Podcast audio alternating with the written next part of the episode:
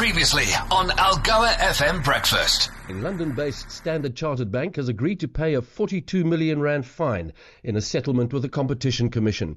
This is a long running case accusing foreign traders at various banks of rigging the rand dollar exchange rate as far back as 2007.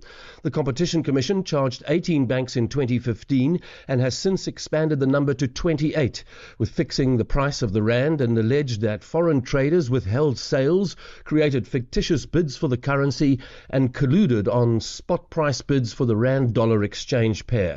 It's seeking 10% of banks' annual turnovers and has urged other banks to consider settling in the matter.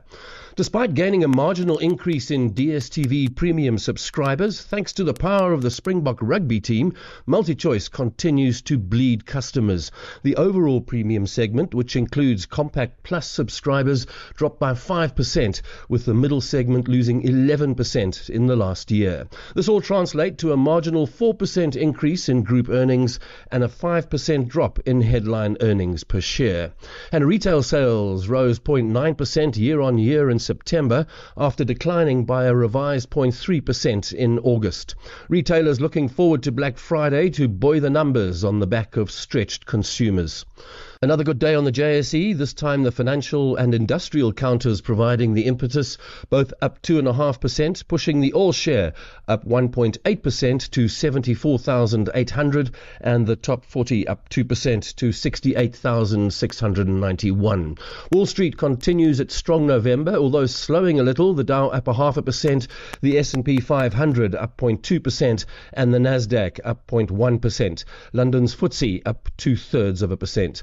Asia cautious this morning with Tokyo down two thirds of a percent, Sydney down half a percent, and Hong Kong down one and a half percent. A firmer dollar this morning at 108.32 to the euro. That's checked advances in the rand. Now 18.26 to the greenback, 22.63 to pound sterling, and 19 rand 78 to the euro. Gold at 1962 dollars, platinum 898 dollars, Bitcoin up at 37,468 dollars, and a barrel of Brent crude, $81.82.